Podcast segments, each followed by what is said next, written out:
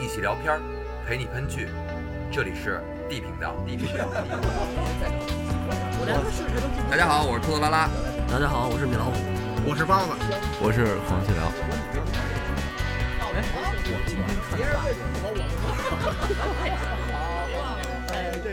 我让你们说懵了。三个在景区游玩的小孩，无意间拍摄下的雨装杀人事件，由此展开的秘密冒险。唯一看透真相的，是几个外表看似小孩，实际却过于常人的名侦探地频道。别自己乐呀！我觉得挺好的。好哦，咱们先说一下，今天到到到场的这个长长度，不不别，算了，你你你带吧。真他妈 闹了！今天那个米老拉肚子，米老师的媳妇儿米铁锤代班。来，铁锤妹妹跟大家打个招呼。大家好。哎，不对，你这声音不对，你是不是你是不是夹着嗓子说的？没有，我在想笑笑游戏。嗯，对，米铁锤。大家好，我叫米铁锤，是铁锤妹妹的铁锤。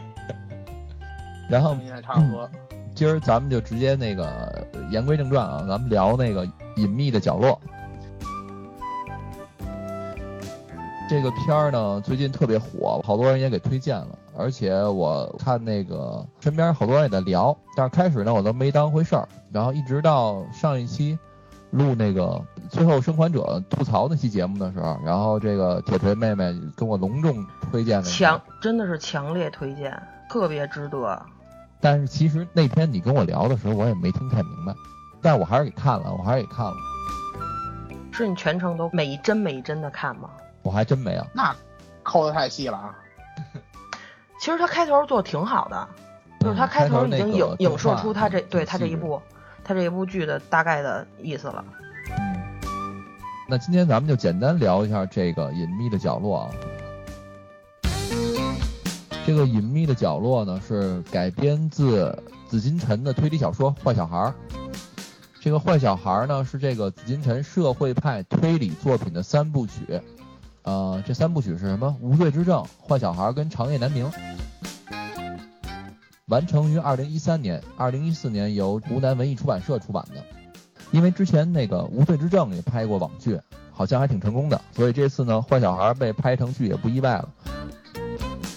咱们先简单说一下这个隐秘的角落到底讲了个什么故事。包子，你有不明白地儿你就问就完了。嗯，那我都不明白，我告诉你，放心吧。我讲的特别细，真的。你这边本身就是个戏人嘛，来吧。但是我讲的这个故事不是那个网上分析的那个啊，我是讲的我自己看到什么我就讲什么，完分析什么咱们放在后边分析。啊。这个故事一开始呢，就是两个小孩藏在大货车上辗转到了一个城市。很快呢，就交代了一下，大一点那孩子叫颜良，是这个城市的人，但是他爸爸被警察抓了。跟他一块坐车是不是叫文丑？在这个城市里边呢，也没啥人可以投靠了。小一点的女孩叫普普，呃，这普普呢不是这儿的人，两个人是在孤儿院认识的，并且一起跑出来的。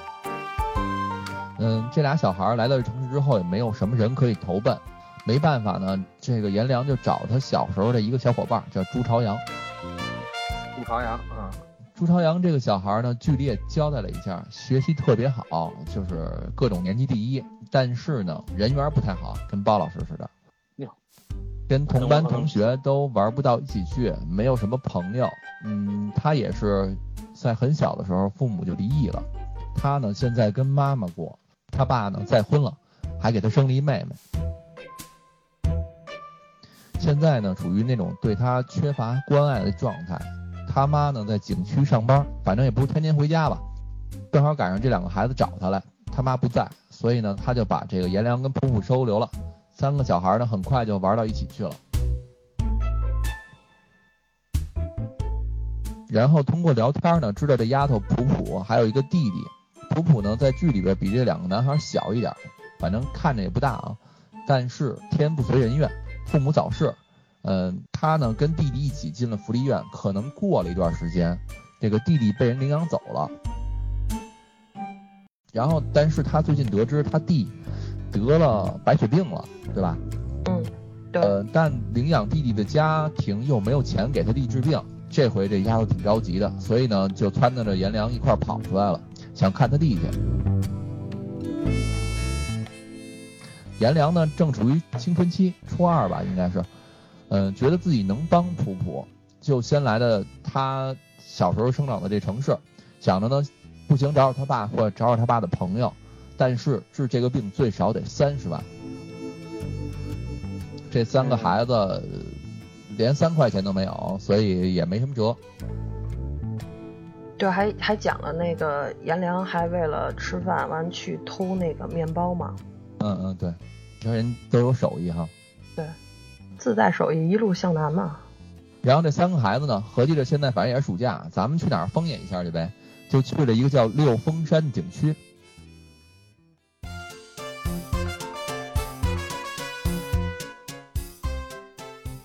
然后太阳出来就爬山坡呗，爬到了山顶想唱歌，一琢磨，干唱也没劲啊，咱给录下来，那录呗。然后当时也没觉得怎么着，玩了一天，回家之后一看录像，热闹了。这个录像里边，他们三个跟前头唱着，后边老远一山头上，一哥们儿左右开弓，俩手直接把两个人推下去了，录的真真的。反正三个孩子看完之后有点慌，这个嗯朱朝阳要报警，但是颜良给拦住了。这颜良其实是一挺愣的孩子，啊，没什么心眼儿，但是不知道这回怎么反应比我还快。然后他说：“兄弟，使不得，您要是现在报了警，警察一看录像，那我们俩可都要被抓回去了。那我还怎么带着这个普普去看他弟弟去啊？不是那不是那我觉得这人的这三观不正啊呀呢。这个你你你这是什么大事小事吗？那边是人命关天的事儿，对不对？对，但是他要现在报警，这剧不就结束了吗？第一集就完了。啊，行，然后朱朝阳一寻思，也是，你说要真报了警，那俩孩子肯定得回福利院了，所以那咋办啊？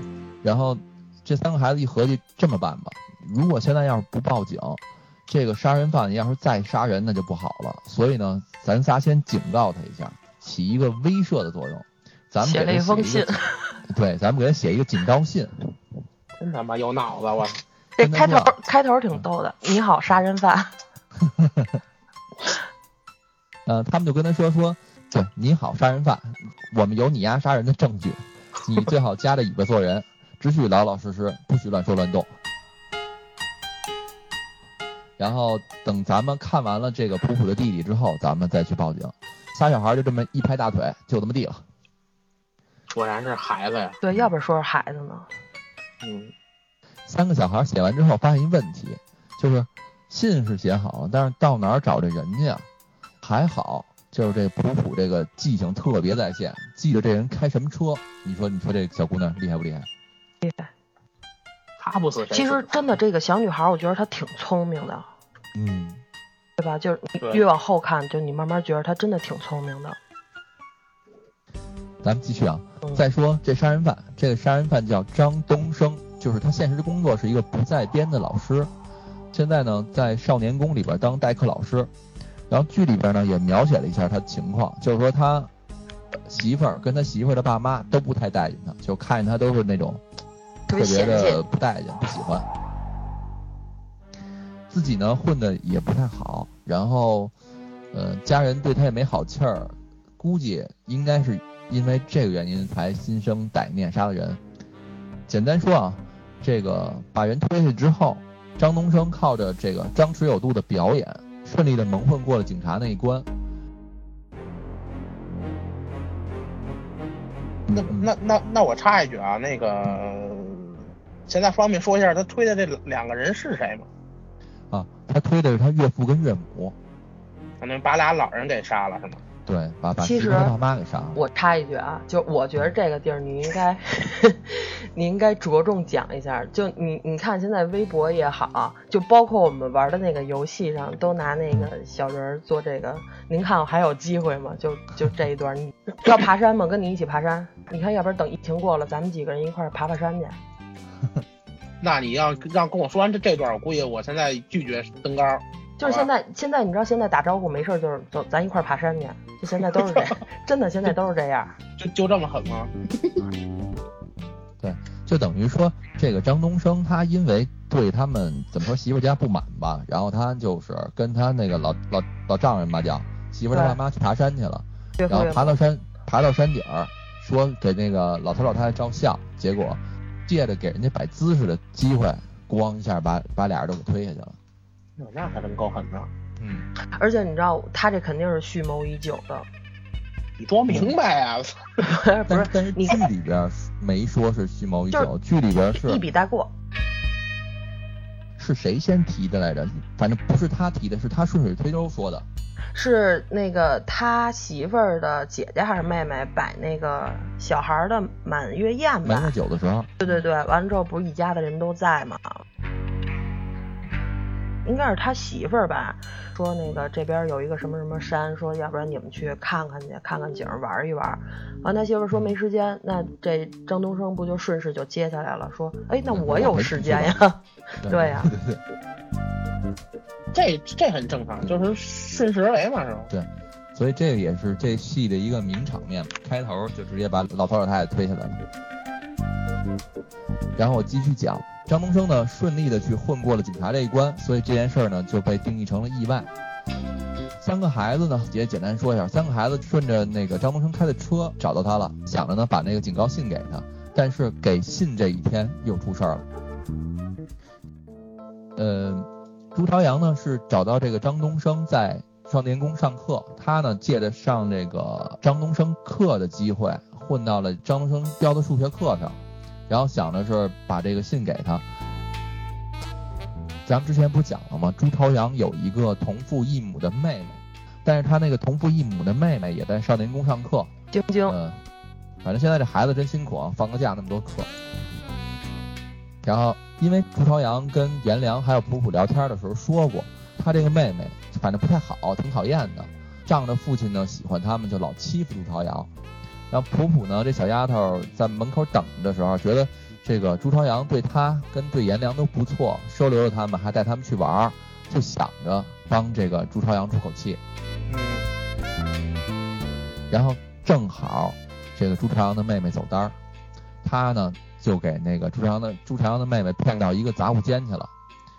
骗过去之后，这个普普因为是在福利院长大的嘛，所以一看就是对这种霸凌啊什么的。多少有点研究，那个就就就怎么警告他妹妹吧，威胁他妹妹。然后，但是这两个小姑娘进这个杂物间的时候，朱朝阳也看见了。等他赶过去的时候，两个小丫头已经正吵得正凶呢。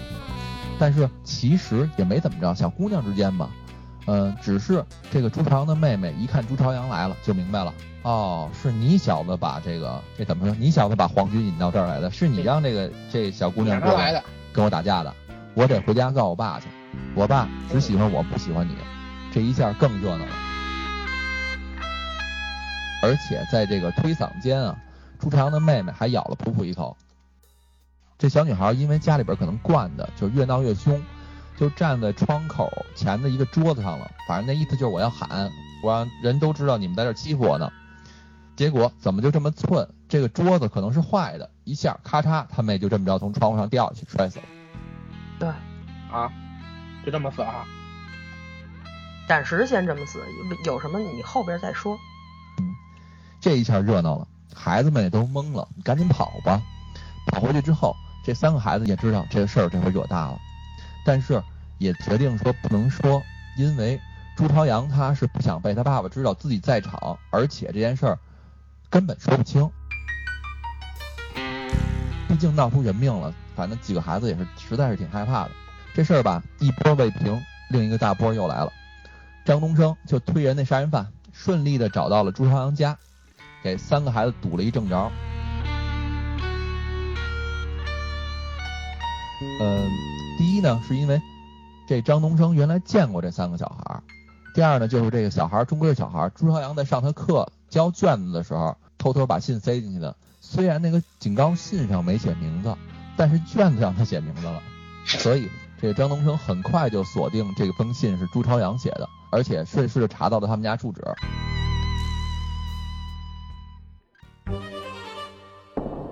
这回呢，一下看见三个小孩之后，张东升都明白了，就谈吧，刚开始呢，张东升也没想怎么着，就想来看看到底怎么回事儿。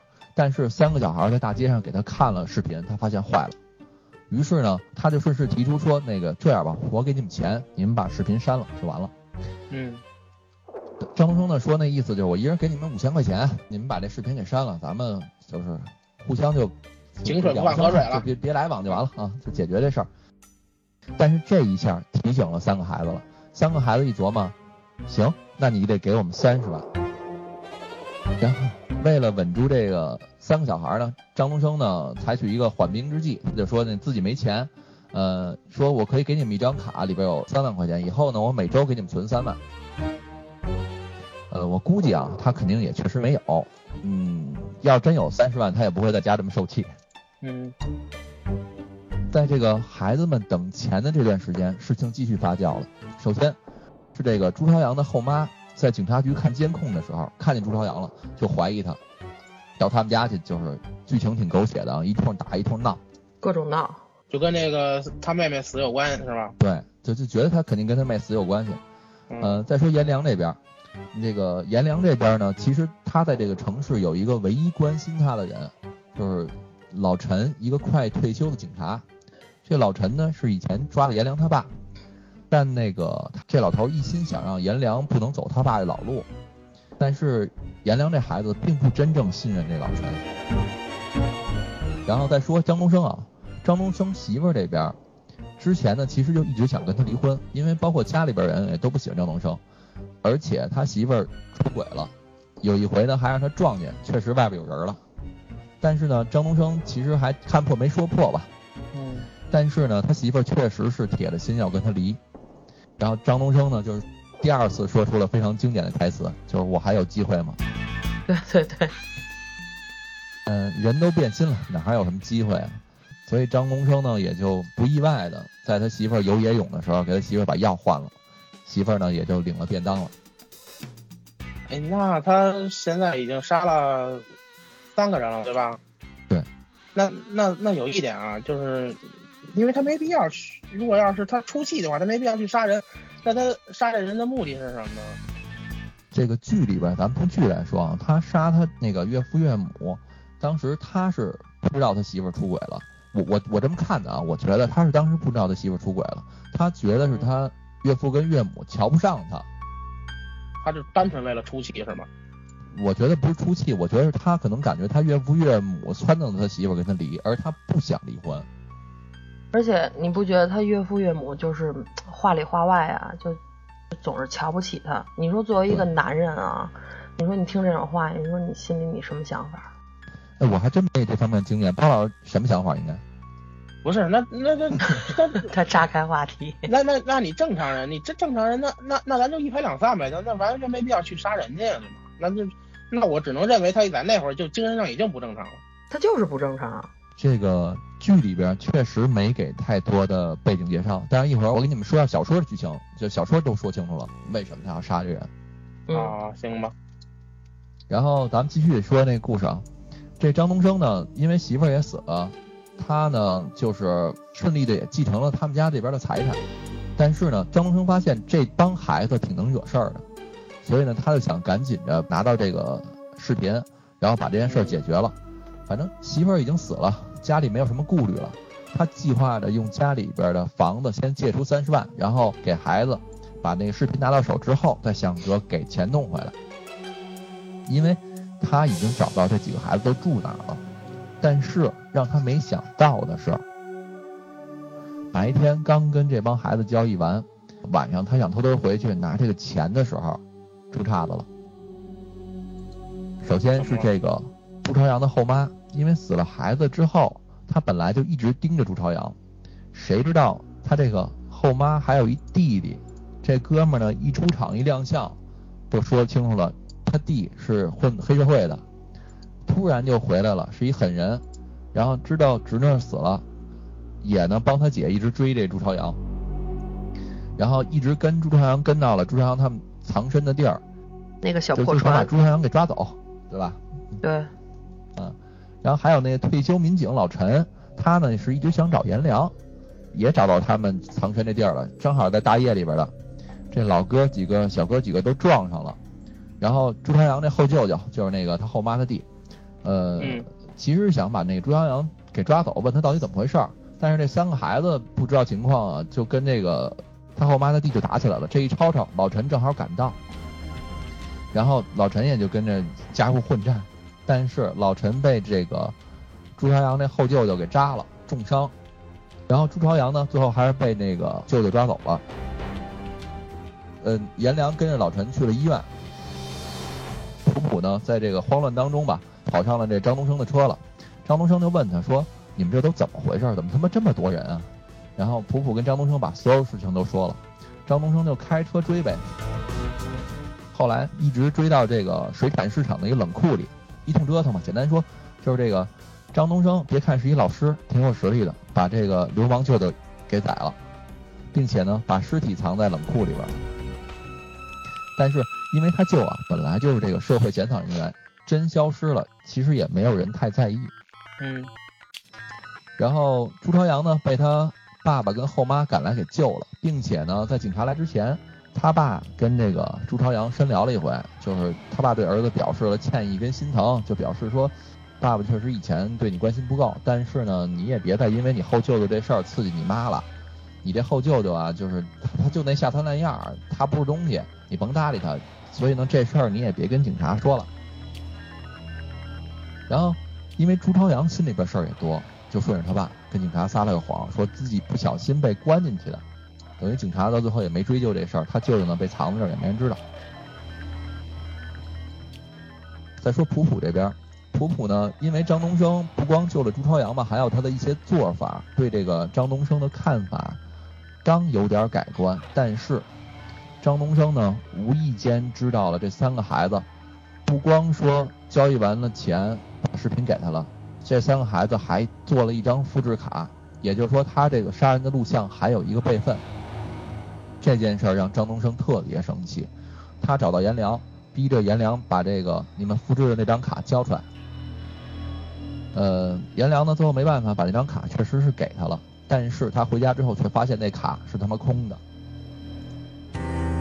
哇，你这是逼逼着人家杀杀你自己是吗？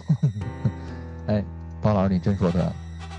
然后普普呢，因为过敏，哮喘病发作晕倒了，正在准备打幺二零的时候，张东升突然意识到，如果他现在要是把这小孩送到医院去，自己就有可能会暴露，他就犹豫了。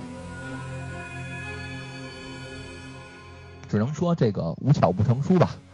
他这个后舅舅啊，再不招人待见，但是毕竟他有个亲姐姐，就是朱朝阳的后妈。呃，这后妈呢，直觉特别准。比如说她在她闺女死的时候，她就觉得自己孩子的死跟朱朝阳有关系，虽然没证据吧，但是她就是相信，所以呢，她就特别闹，就到处去折腾去闹去。虽然没什么办法吧，这回呢，这大姐感觉又准了，她又觉得自己弟弟肯定出事儿了，就跟这个水产库房出了事儿，她呢就死活非得拉着朱朝阳他爸去。朱朝阳他爸没辙，就跟着去呗。然后那小哥俩因为这个复制卡的事儿也没聊太明白。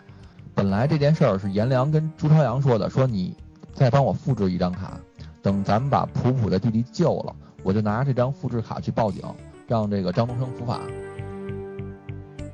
但是张东升听见之后，不是逼着颜良把那卡交出来吗？颜良确实把卡给他了，这时候发现那个卡是空的，因为普普在张东升他们家呢。这小哥俩呢没办法，只能再找张东升。这个朱朝阳一口咬定说他没复制这张卡，那颜良也没辙，就问朱朝阳说：“那你说怎么办？你主动跟张东升面前提了，咱有一张复制卡，完现在你又说你没复制，你到底要怎么样？现在普普跟张东升手里边呢，咱们俩现在怎么办吧？”那朱朝阳说：“那咱就这么办，咱们再拿一张空卡，跟张东升说啊，这回给他。”但是其实张东升这时候已经不再相信这两个孩子了，就准备一劳永逸的解决这两个小孩，也约了他们在这个水产的冷库见面，这回又撞上了。然后在电视剧里边呢，是朱朝阳的亲爹跟后妈先到那儿的，但是这两个人吧，反正也是还分开找他舅舅。张东升之后到了，到了之后正好撞见了，他先把他后妈宰了，又抓着朱朝阳他亲爸了，又给谁又给宰了。然后呢，把呃，把颜良跟这个朱朝阳反锁在里边，一把火把这冷库给烧了。但故事还没结束，也结束不了。反正这两个孩子嘛，就像电子游戏史上的奇迹一样，也生还了。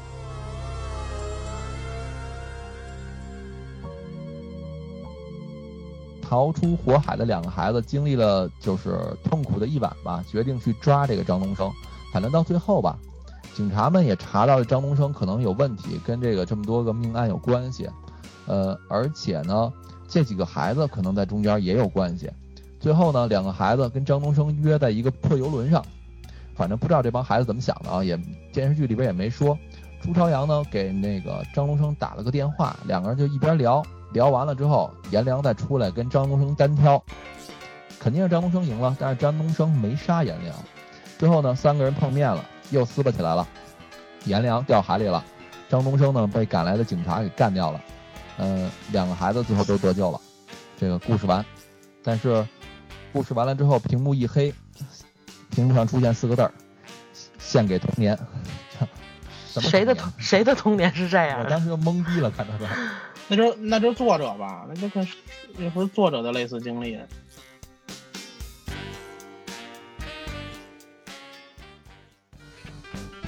他这个最后的导向还是往更好一点的走，更完美的那方面。嗯，就是坏人最后还是那个什么了？就是坏人对坏人恶有恶报，就不是一枪给那个张东升打死了吗？嗯。呃，其实，嗯，咱们聊这篇啊，我还真挺有压力的，因为我看这个推理小说、这种悬疑小说特别少。看完这个的时候，我首先就感觉啊，是就像那个网上说的，跟大家说的，这演员演的确实都不错，特别有层次感。嗯嗯，都表演除了除了台词之外，每个人好像都有小心思，就反正给我感觉内心戏很足。对，给我感觉看这片特累，就因为好像每个人都有不能让人知道的事儿，完了大家。凑一块儿就那种剪不断理还乱的，反正每个人真是戏都特别足。对这片儿就感觉特别压抑嘛。看前两集的时候，我觉得特别像咱们小时候看那种少儿电视剧，就类似小龙人还是什么来着？我找半天没找着名儿啊，就是没有大人，几个小孩就办大事儿那种。啊，对对对。嗯。但是自从这个朱朝阳的妹妹从楼上掉下去之后。我觉得事儿就不简单了。对，这感觉就没了。咱们小时候看的故事没有这么写实的，就是就是没经历过这没经历过这这种事儿，对吧？对。然后，嗯，这样啊，咱们说完了这个网剧的剧情，咱们简单的说一下原著这个坏小孩儿。嗯。他跟这个改编的这个隐秘的角落有什么不同？嗯。我呢就不这么细捋了，咱们就我就找几个比较重点的点说说。好。这个原著坏小孩呢，比这个隐秘的角落更黑暗一些，就是就像书中所写的，成年人眼里的孩子总是简单，他们永远也想不到孩子的诡计多端，哪怕他们曾经也当过小孩。然后，原著坏小孩的故事开始也是从这个张东升推下岳父岳母开始，但是这里边说的是张东升，他精心谋划了一年。并且是他主动的把这个岳父跟岳母带到这个六峰山的，因为他专门找了一个假期，并且踩好点儿了，但是也不怎么就这么寸，还是被录下来了。然后三个小主角呢，跟电视剧里边也不太一样，他们都是真正意义上的坏孩子，因为剧里边的颜良呢，在书中叫丁浩，颜良呢在书中是一个破案高手，这个小说里边的颜良在剧里边没有出现。然后，这个丁浩就是所谓的这个颜良啊，跟普普是在福利院认识的。他们两个呢被送去福利院有着相似的原因，他们的父母都是杀人犯。啊，那这那这跟那剧的这个主角的家长的背景差不多哈？不不一样，剧不一样，剧里不一样。那不他爹也是犯过事，然后那老陈是那个什么的吗？不是他爹的杀人犯。不是剧剧里头，颜良他爸是吸毒，完之后吸的就是就是神志不清那种，对对对。完了，普普好像是就是爸妈死了，只有他和他弟弟。嗯嗯，这是不一样。嗯，然后他们逃出福利院的原因也不一样，就是在小说里边，呃，是因为这个福利院的院长多次猥亵这个普普，并且虐待丁浩，导致呢两个人偷了这个院长的钱包，并且逃离了孤儿院。然后在、嗯、普普在小说里边没有得哮喘，他也没有什么弟弟得白血病，所以他们逃出来的原因完全是因为受虐待。然后普普在小说里边确实也有个弟弟，但是呢，他的弟弟被人杀了，警察说是被普普的爸爸杀死的，他爸一同杀死的还有普普的后妈。普普的爸爸呢被抓之后不久就被枪决了，呃，普普跟丁浩并不差几岁，都上了初中了，这点跟网剧里边也也不一样，就是等于说小说里边的三个孩子是同龄的。对，嗯，在坏小孩小说里边，朱朝阳的爸爸并不太喜欢他，不会经常给他钱，就算给也特别少，这导致着朱朝阳家里边的经济条件不是特别好，所以朱朝阳的一双鞋跟一件衣服会穿很久，而且朱朝阳跟他妹妹朱晶晶的第一次见面，朱朝阳他爸爸是要求朱朝阳喊自己叔叔，目的是不想让自己的女儿知道他爸爸以前离过婚。嗯，隐瞒隐瞒一下这个再婚的这事儿是吗？对，嗯，朱朝阳的爸爸呢更喜欢自己的小女儿，因为就是他爸爸更喜欢自己的现任老婆，这也能说明为什么这个朱朝阳的爸妈离婚，所以就是肯定是因为喜新厌旧。然后他们三个孩子发现杀人录像之后，本来是都打算报警的，但是呢，普普跟丁浩怕被抓回福利院，所以不想报警，加上三个孩子当时正为了没钱发愁，于是就萌生了勒索杀人犯的想法。这个朱朝阳呢，一开始是想报警，但是转念一想，如果普普跟丁浩被抓回福利院了，那他们肯定会被整日虐待。万一以后这俩孩子长大之后出了福利院，那肯定得找他报仇。所以呢，他是因为这一点为难的。后来呢，普普跟丁浩说帮他报复他妹。在小说里边，这个朱朝阳跟普普跟丁浩在少年宫的男厕所里对着他妹妹朱晶晶，反正是一番霸凌吧。那个一一通胖揍呃，对，胖揍，而且还还做了点挺过激的事儿。最后呢，是由朱朝阳把他妹妹从窗户推下去的。从那之后，也是朱朝阳正式黑化的开始。反正就是小孩为了妒忌心吧，做出挺变态的事儿。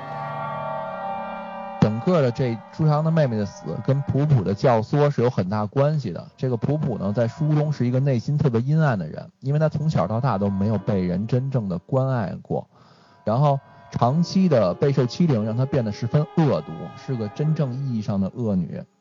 这件事之后呢，那朱朝阳就下定决心要帮助他们，因为他怕这个普普跟丁浩去警察局告发他自己杀了自己的妹妹，以此呢来领取警方给的三万块钱悬赏金。事情发展到这一步，三个孩子已经是一条绳上的蚂蚱了。呃，这个普普跟朱朝阳的关系呢更加微妙一点，因为他们俩还互相有好感。呃，这块可能跟这个电视剧差距有点大，因为这个电视剧里边普普是一个小姑娘嘛，比他们小挺多的，但是在小说里边他们两个年龄一样。然后在小说里边呢，他们也是跟张东升要三十万，但是呢，这三十万呢是朱朝阳帮普普跟丁浩算的，就是从现在起一直到他们长大一共要用的钱。然后小说里边对张东升的的刻画说的比较详细，张东升杀死妻子一家不仅仅是因为老婆出轨，还有来自上门女婿的怨恨，以及对这个继承家产的野心。也就是说，在小说里边，这个张东升是因为他是上门女婿，他没钱也没有地位，所以呢一直受着欺负，然后一直到他想把这个家产什么的据为己有。多少心这思？呃，那这个是跟剧其实差不多的哈。对只是剧里边没说那么明白，剧里边只是给几个镜头，就是都不带进他。啊，那那实际小说就解释一下，那实际上是因为就他媳妇儿那边那个家庭不不接受他，然后慢慢慢慢的，然后他决定那个把他们都杀了，然后把那个家产给霸占了呗。对对对，小说里边是说的比较清楚。嗯、然后还有就是刚开始的时候，朱朝阳的想法就是帮他朋友们勒索，然后但是呢，他爸的新媳妇儿就是他后妈吧，因为女儿的死总是找他麻烦，然后不仅上门打这个朱朝阳跟他妈，还在他们家附近找人给他们家泼粪。而他爸爸呢，则选择袒护他后妈，他爸也怀疑是儿子杀死的他妹妹，所以呢，这样呢，让朱朝阳对他的爸爸跟后妈起了杀意。在这个朱朝阳得知张东升能合成氰化钾制毒，并且呢，他已经成功毒死他媳妇儿之后，朱朝阳决定威胁这张东升，就是说，你帮我制毒，杀了我的爸爸跟我后妈，要不然我就告发你。然后开始的时候，张东升跟普普跟丁浩还不停的劝朱朝阳，就让朱朝阳说你你你你别别想杀你爸了，你你弑父这样不好。但是呢，后来一直到朱朝阳。发现了他爸爸试图用录音笔套出自己杀妹妹的话，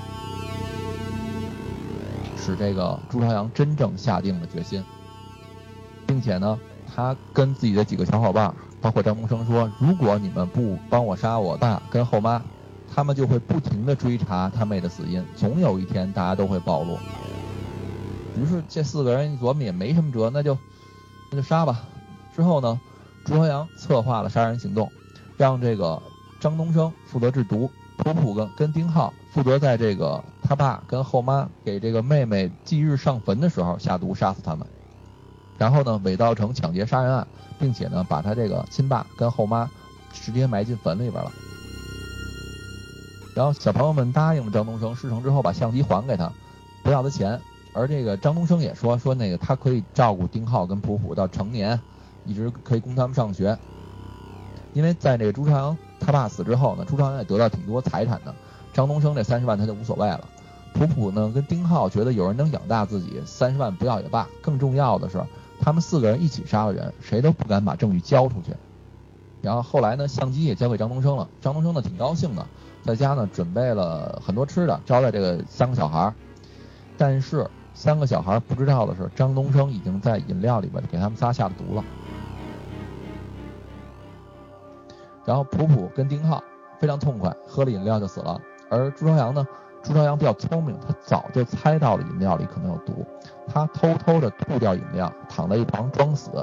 他趁着张东升没注意的时候，用匕首在张东升家反杀了张东升。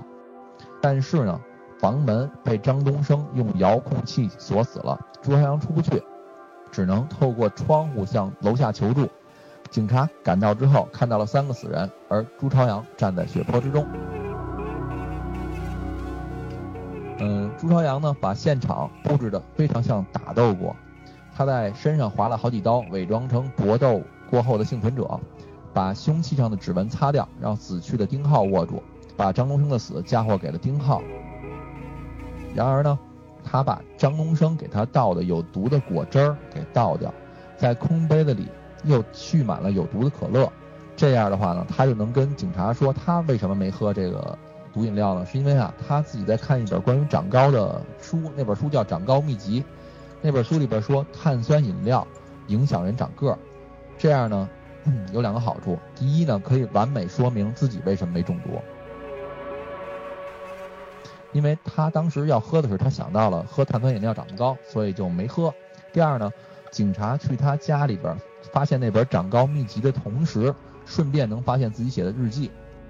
朱朝阳一直在写日记，他写日记的目的就是希望有朝一日能让警察看到，因为他在日记里边把所有的罪责都推到其他人身上了。比如说他的日记里边写了，妹妹是被丁浩推下去的，父亲呢是被普普谋划杀死。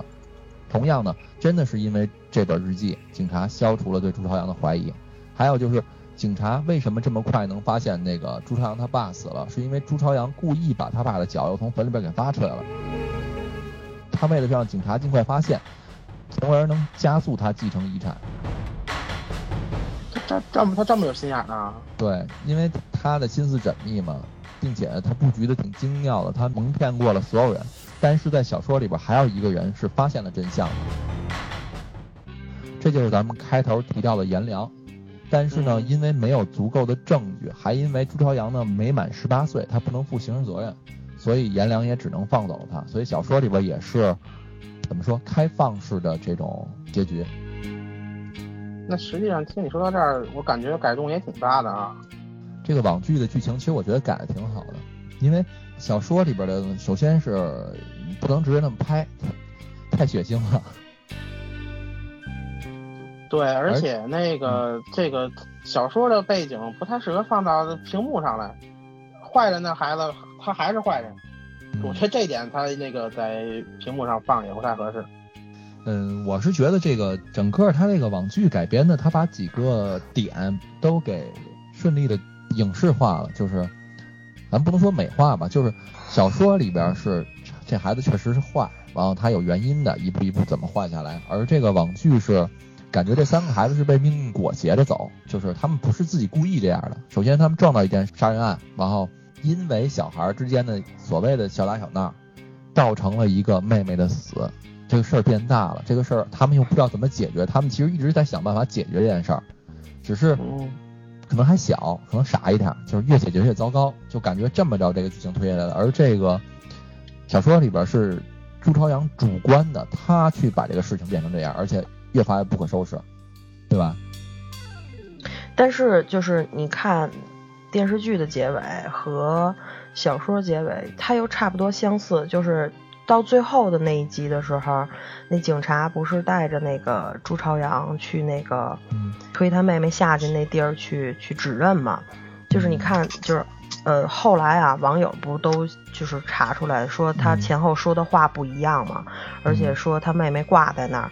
挂了好久，他也没去救，那他就是看着他妹妹死，其实跟他推下去是没有区别的。但是你知道吗？你现在说分析这这块啊，咱们现在说分析这块，就是我刚刚给你讲的那个电视剧的剧情，那就是我看到的，那是我完全我自己写下来我看的那这个的想法。就是电视剧怎么拍，你就你就怎么写的。对，但是。我为了做这期节目嘛，我说在那个网上搜搜相关的评论什么的吧。这一看，嚯，热闹了，妈耶，根本不是那么回事儿啊！各种线索，我一直没明白，就这所谓的推理剧，它推理跟哪儿呢？我操，全在网上呢。这回明白了，全明白了，完全跟我看的不一样。就这样吧，那个我念一个推文吧，这个推文我觉得还挺说明问题的，咱们一边念一边说。结局是一个，然后网上一堆人分析，不，网上把每一集都给你分析了，恨不得。然后我这推文的名字叫《三十个隐秘角落的彩蛋》，细思恐极，细思极恐，啊，一个意思，哎，差不多吧。那个第一个暗示呢，就是说朱朝阳的妹妹朱晶晶的死跟朱朝阳有关系，他是这么分析的，要不然就是这个朱晶晶曾经挂在那里边过，朱朝阳没有救她，要不然呢就是朱朝阳直接推了朱晶晶。对。对，理由呢是因为最后一集里边，在最后一集有一个回忆的画面，普普说的是他要掉下去了，然而在第三集里边，普普说的是他掉下去了，就是你品是不是有当时朱晶晶还有活着的余地来着？呃，第二个呢是说颜良死了，嗯，在最后一集的学校里边，颜良呢推门而入，他从那个白光里边走出来，然而只有朱朝阳能看见他，别人都无动于衷。就是说，那么大一间那个他们那个开会的那个房子，所有的小朋友都看不见颜良走进来，只有朱朝阳看见了。对，他们俩还相互一笑。完了之后，他又颜良又转身走出去了。对，就是最后大结局里边嘛，对吧？对对对。嗯。呃，然后下一个呢是说老陈也死了，因为说那个最后大结局的时候有画面嘛，说那个跳广场舞。老陈这一排是八个人，其他的都是七个人。然后颜良呢对着老陈那边吹了个口哨，其他人都没听见，只有老陈回过头了。然后他们两个呢坐在台阶上聊天，也笼罩着白光，配乐也是阴森森的。我看完他这分析啊，我觉得可能确实是这个老陈跟颜良都死了，因为小说里边他也死了嘛。但是我觉得这有点过度解读。意思就是俩魂跟那坐着聊天呢呗？对对，就是我看网上普遍的观点就是说，因为这是网剧要过审，而且说什么最后审了七八遍，删了好多东西，就是最后只能强行的给你一个这个大团圆结局，所有人都活了，坏人被抓住了。但是实际上呢，就是想说的是这几个人没活，只是不能说。这是我自己看完这些分析我想的，因为最后在这个张东升被警察拿枪打死的时候。张东升最后喊了一句说：“你可以相信童话。”因为第一遍看的时候我确实没在意，然后他这个剧里边确实提了三回笛卡尔的故事，然后笛卡尔的故事说什么，就是一个是童话，一个是关于背叛，问人相信哪个，他一直在提这件事儿，所以我觉得可能是确实是导演在这方面，包括网友总结出这些细节了，就是导演想说这么一件事儿，所以这可能也是大家讨论也好，网上发这些观点的一个原因。咱们再说下一个啊，普普死了，张东升呢没有送这个哮喘发作的普普去医院，证据是第一集的片尾歌词里边说这个反正就是有死的那意思吧，我就不念这歌词了。还有就是花絮里边有一幕，张东升呢一个人坐在麦当劳里边吃着三份儿童套餐，然后桌子上摆着黄色、绿色和蓝色的玩偶，这个画面呢对应了之前他跟普普说的会再带他吃麦当劳，把儿童套餐的四个玩具都集齐。然后另外呢是还有一个预告片的镜头，正片里没有放出来啊，就是张东升拿着铲子在山上埋人，然后他穿的衣服恰好是那天他跟普普一块吃麦当劳的衣服，由此呢是网友推论出说这个就是他把普普给埋了的证据。然后关于普普这件事儿啊，还有一点就是说他为什么要去那个水产店去救朱朝阳，就是普普让他去救，他为什么就真的去救了？片子里边确实是极侧面的说明了，就是在第几集？第六集、第七集、第八集我忘了的结尾上音乐的时候，突然有两个人对话，对话内容是大概说结婚之后啊，想要一女孩，要大大的眼睛，要那个什么，就描描述的就是普普那样的。当时我看的时候。我以为是谁，你知道吗？我以为是朱朝朱朝阳他爸妈呢。就是我我觉得想说明什么问题，就是朱朝阳他爸妈更喜欢女孩。我以为说这个呢，结果我看网友分析说这是张东升之前跟他媳妇说的，也就是说想从一个侧面印证张东升其实是心里边挺喜欢普普的，所以他才帮普普救了朱朝阳。嗯，包老师你明白了吗？就这剧的推论点是在这儿，他特别绕，他不是直接跟你说。这个张东升为什么帮普普啊？是因为他喜欢普普什么？他不说，他是通过极侧面。嚯，他妈绕得太远了也。其实剧里头也有，就是他们去吃麦当劳的时候，不是那个麦当劳那个前台的那个小姐姐啊，说那个您帮您闺女选，她也没有说啊这不是我闺女或者怎么着，她就是微微一笑。其实可以看出来，她真的是挺喜欢普普的。那你要照这么说，那好多人还觉得我挺喜欢包老师的呢。哎呦我，没有没有没有没没有啊！你们这个你们这个喜欢吧，就是有点说不出来的喜欢了。然后确确实说不清道不明了，得细品。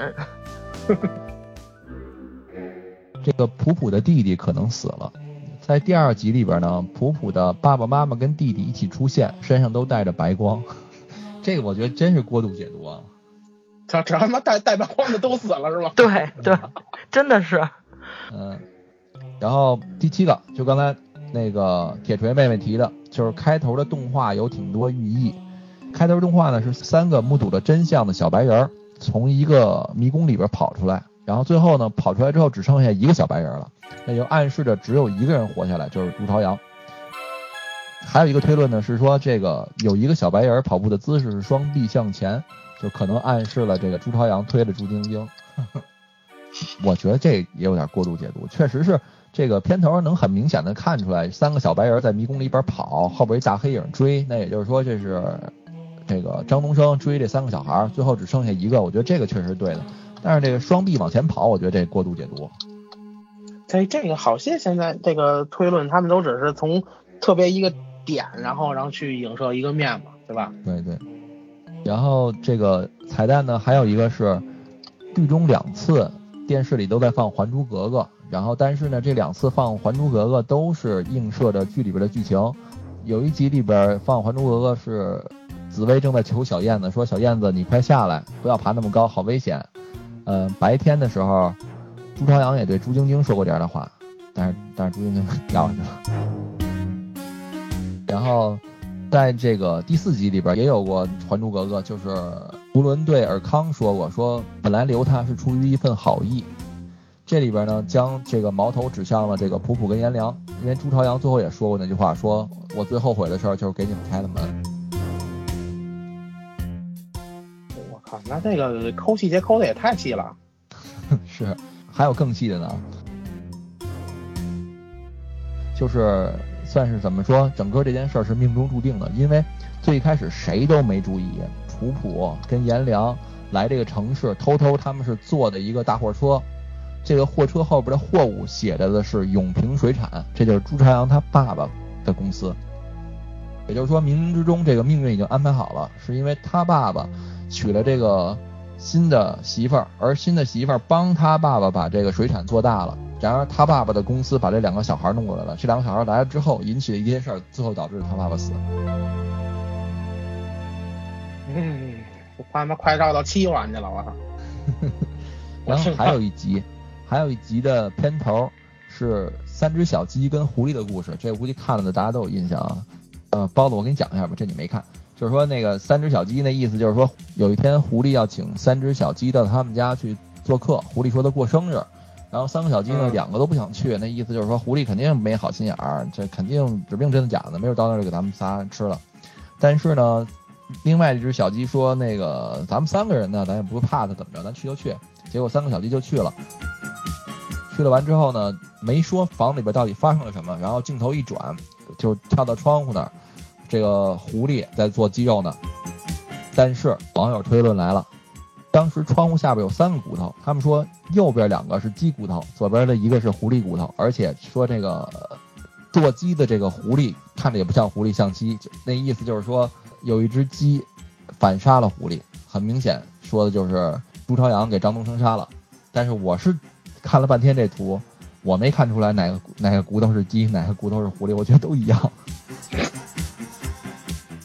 尖嘴的那个前面有有硬的那个是鸡，你看你吃那么多只鸡了，你再分不清楚鸡吗？咱们吃炸鸡没有没有头骨，我也觉着没有什么区别，看那个图。酱鸡头啊，就是鸭鸭头，鸡头。然后还有那个 GIF 啊，就是张东升。就在被警察打死之前说的最后一句话是高手，我看了半天图，我觉得也不像高手。但是网友说因为审查原因改成了你可以相信童话，反正我看了半天我是没看出来他说这话是高手。高手高手高高手吗？然后下一个彩蛋啊，说张东升性无能，说第一个理由是他一直结婚八年没有小孩儿，第二个呢是秃头腰不好，肾不好，就是。就是肾肾亏呗。对，铁锤妹妹，你还记得说那个第一集里边出现一熊孩子拿那个水滋张东升？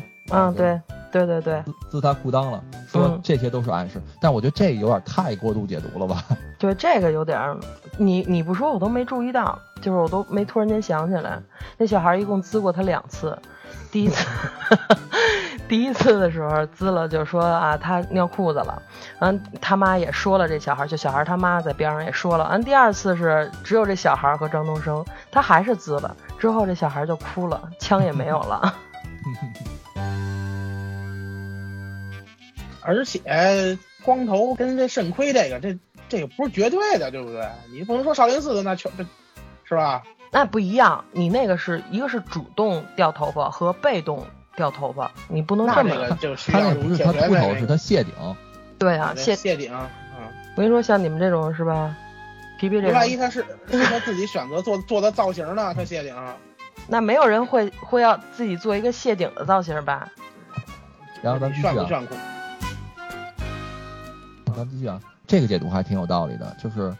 朱朝阳呢，因为害怕普普跟颜良把秘密泄露给张东升，所以早就起了这个杀心也好，坏心眼也好，所以他才故意的给了张东升一张复制的空卡，想借此激化张东升与普普跟颜良之间的矛盾。这点我还真是看的时候，我还真有感觉，只不过看的时候，我说实话，我真没想那么多，因为这个看的时候那个情节还是刚才那个铁锤妹妹说那场戏，吃麦当劳。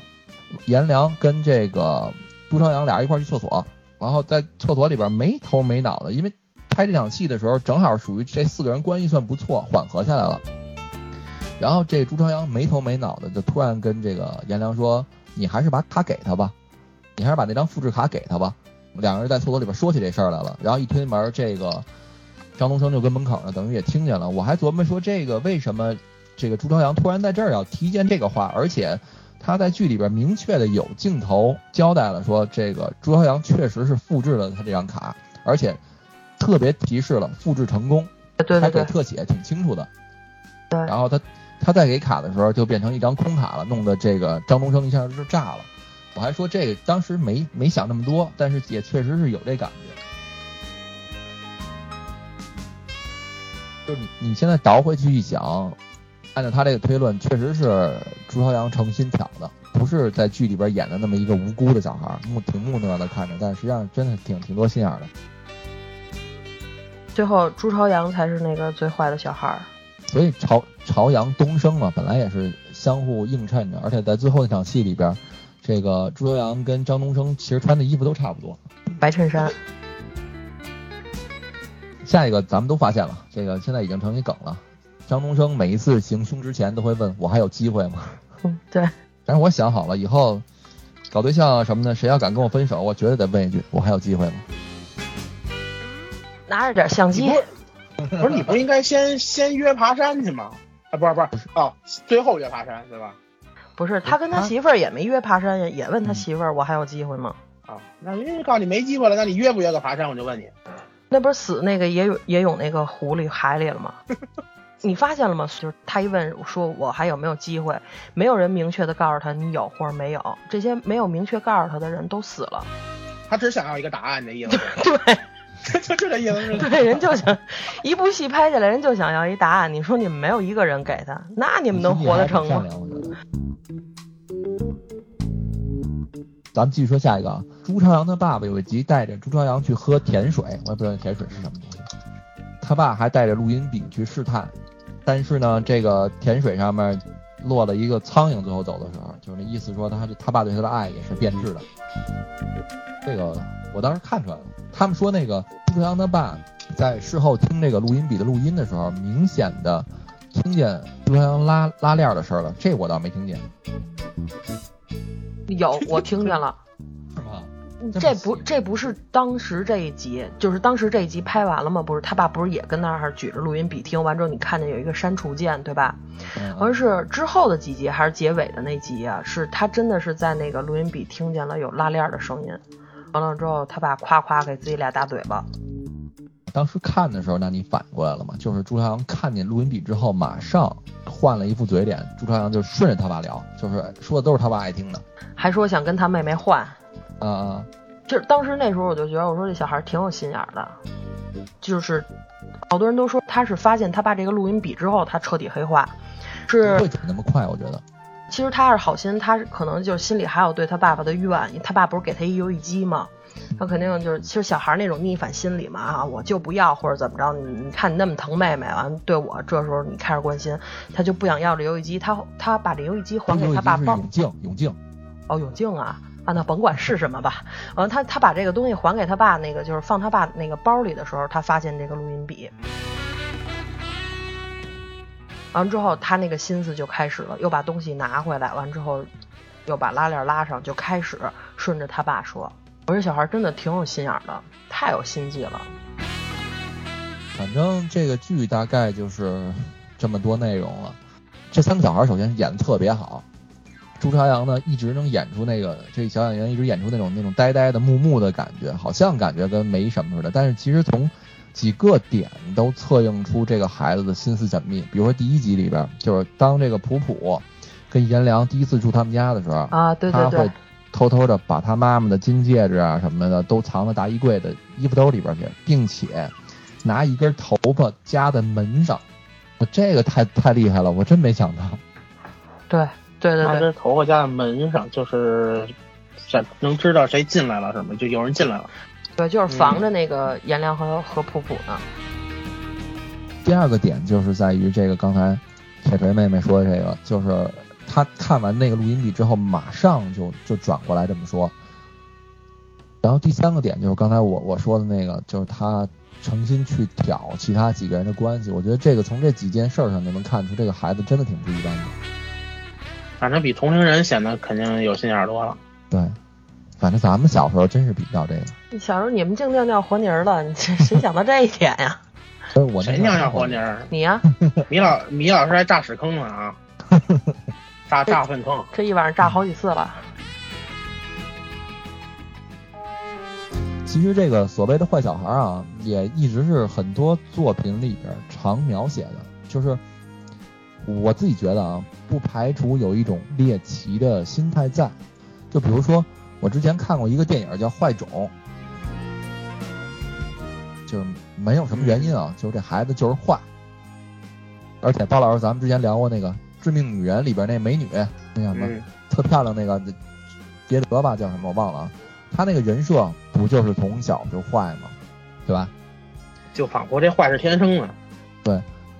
然而咱们这部剧啊，《隐秘的角落》，其实他把更多这些小孩的这个心理复杂原因放到了，就是可能从小对这个家庭当中的某一种爱的缺失。你看这几个孩子都是家庭不算太幸福的，等于说这个剧里多少还给了一些理由。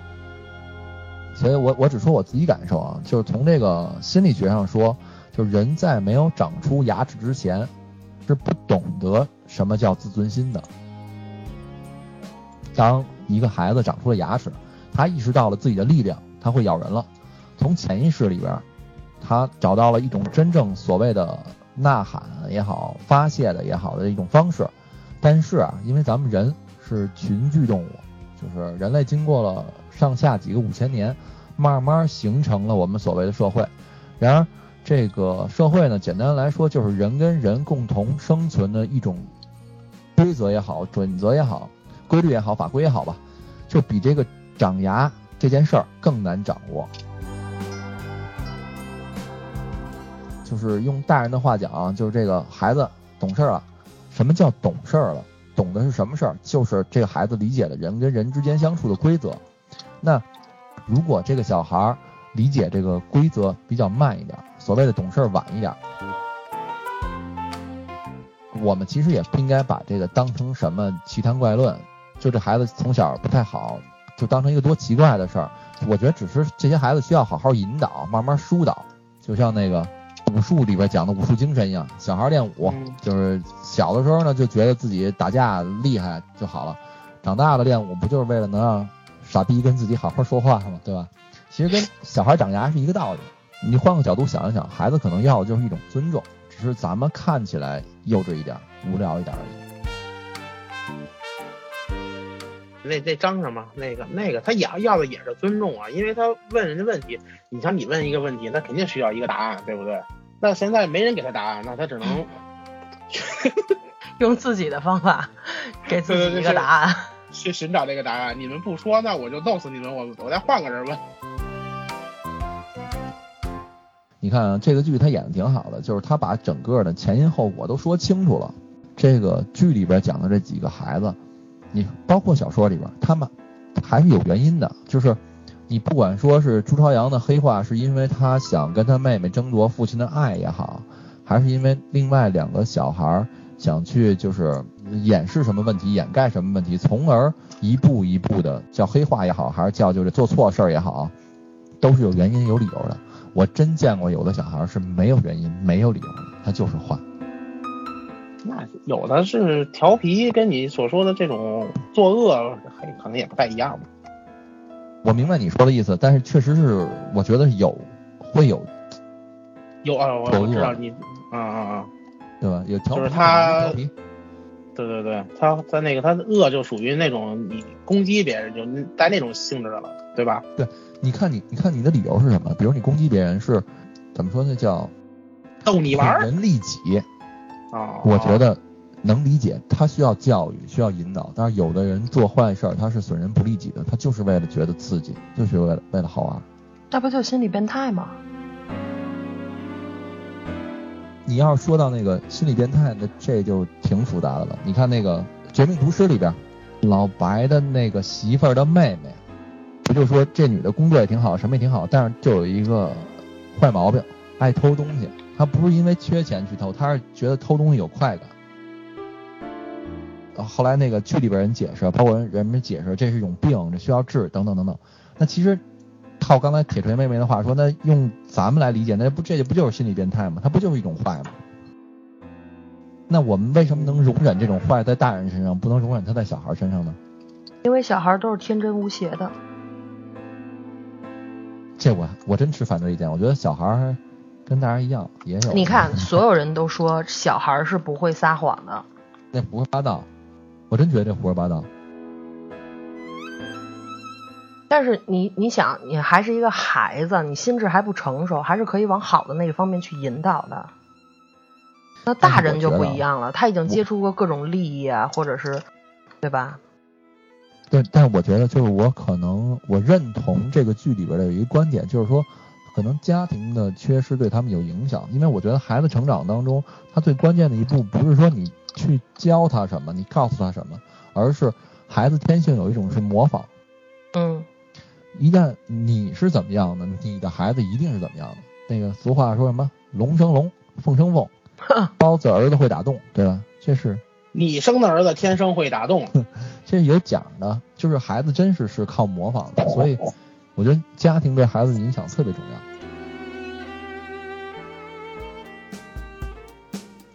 呃，那个我觉得吧，反正听这么听完这么多了，我觉得这更像是一个成人片儿。也不成人片儿、儿童片儿又又谈不上的这么一个东西，嗯，因为他这个主主角吧，实际上应该是在小说里应该比比剧里的年年龄层更大一点，对吧？就是年年龄段都是写初中啊，都都是初中，初但是小说里有可能小说里边是初一，剧里边改成初二了。这反正这这戏让人挖的都巨细了，已经。啊，那小说里有可能做法更极端一点，对吧？那个剧里还没有那么恶。是吧？就是小说里边这些孩子是主动的，是这个朱朝阳主动让他们去替他报仇，欺负他妹妹，主动的想杀死他的爸爸跟后妈。啊，就是电视剧还是没给你拍那么太坏。就像他最后那个结尾嘛，你看那个广大的网友要不说像我们这种就是就是智智商只在一个平行线上的人都没有看出来，对不对？你也没看出来，我我真没看出来，我看我也没看出来。嗯，就是最我看完的那个时候，完正好明老师坐着玩电脑嘛，完了之后我就喊了一句，我说完了，我说看完了又没有剧可追了。完了之后那个明老师问我说，那最后是怎么样？我说都活着呢。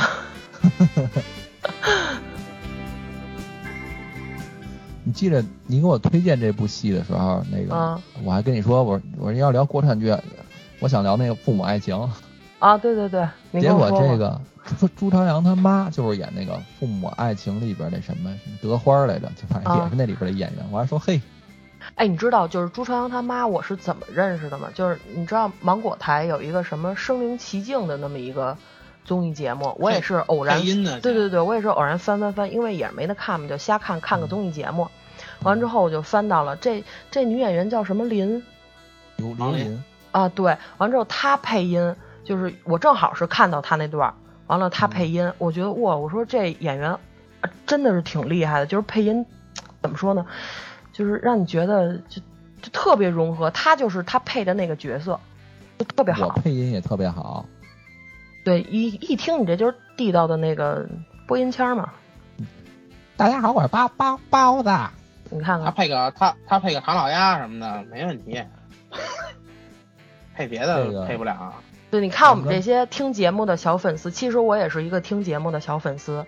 你看人包老师啊不喜欢，那个米老师啊不喜欢，就喜欢你这种，就声声音又好，最有眼光的，对吧？声音又好听，是吧？说的还那么头头是道。我感觉这个是一个广告时间啊，不太不是，真不是广，真不是广告。这我得为咱们那个粉丝群里的广大的那个女粉丝说一句，真的。好，我把你这段剪出来，来回来去放。你当你当闹铃多好啊，是不是？每天都是夸醒的。哎呀，花钱了嘛，没少没少投资啊，这个。是广告费的。是真，是是真的。你看包老师包红包那天吧，你给的不多。你看人家托老师包红包，是不是给我一大红包？啊，对，就因为这个，是不是？是不是因为这红包的事儿？对，对，就过于透吐露出这心声。对，就过不去了，像。娘们就就为这点小毛小利。说回来吧，说回来吧，聊聊回来这剧，反正还是推荐一下吧。没看过的小伙伴，那个听完我们讲，你也可以去看看。而且我觉得，就是如果你没没被剧透之前，你可能看的是一个故事；你被剧透之后，你看的就是另外一故事了。对，好多人都是说啊，那个看完剧透之后，我要再二刷三刷的那种。他要把每一个细节都看出来。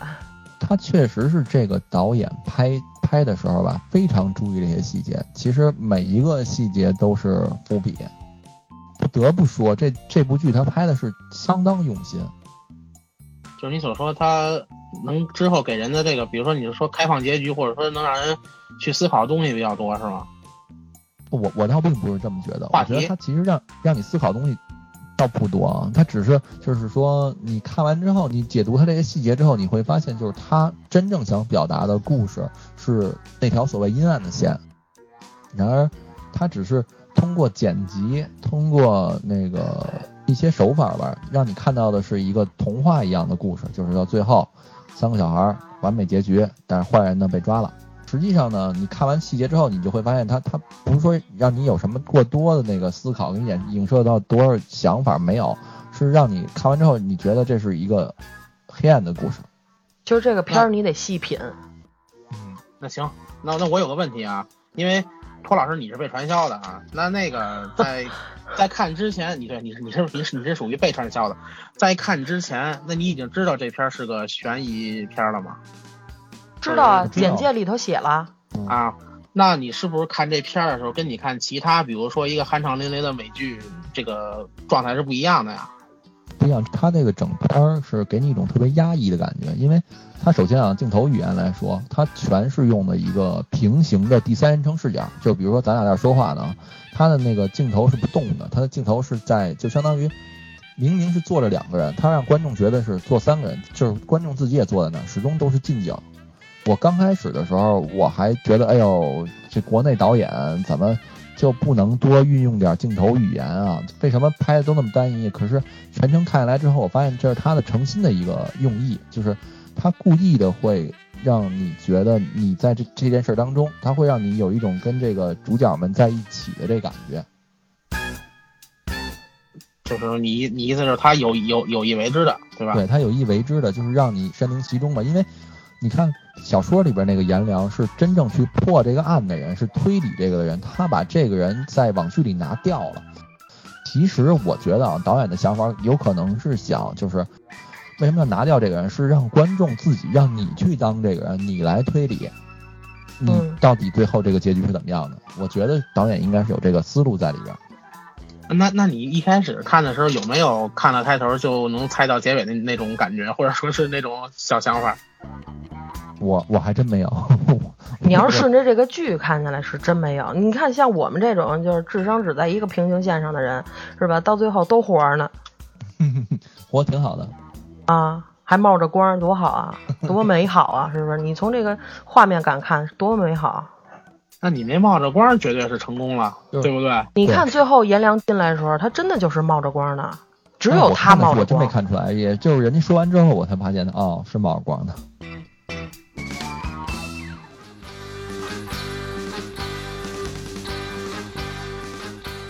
其实这个剧真的挺好，你看它评分也挺高的。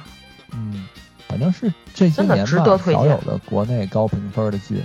秦昊这个演员啊，他特别爱拍这种片儿，嗯嗯嗯，各种什么文艺片儿啊，各种这种特别阴暗的片儿，他特别爱。就是那天包括咱们粉丝群里那个瑞姐姐跟我聊天儿，说那个她发了一个朋友圈嘛，说啊这个什么隐秘角落等等等等等，完了之后那个我我就底下发了一个，我说这个片儿拍的特别秦昊，这个秦昊演的这个张东升的这个阴劲儿，也不能说阴吧，就是那种内心戏特别足。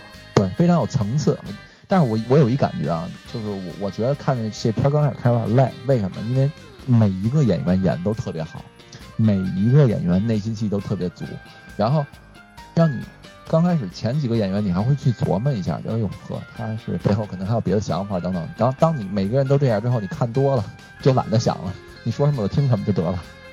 对，其实你开头是确实有这种想法，你往后慢慢看着就特别顺着剧情，你就已经就把你也给带进去了。嗯，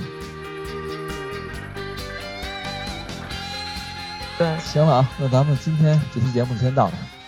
呃，感谢大家收听，咱们下期节目再见，拜拜。拜拜。拜拜。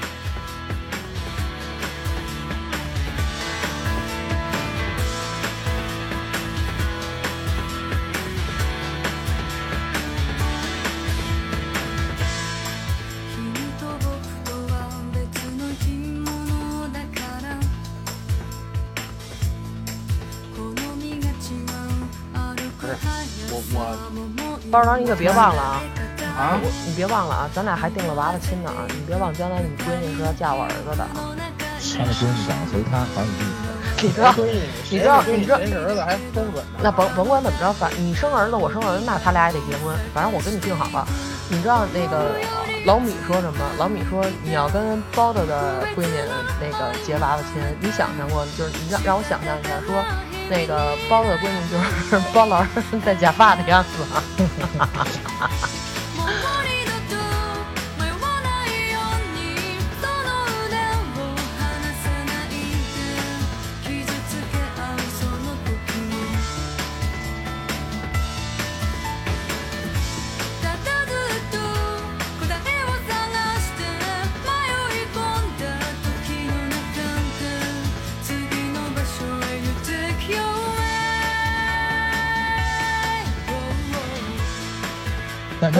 不是这种人，像包老师可能是这种人，就是嘴上说一套，背后做一套。那我还是。谁谁呀？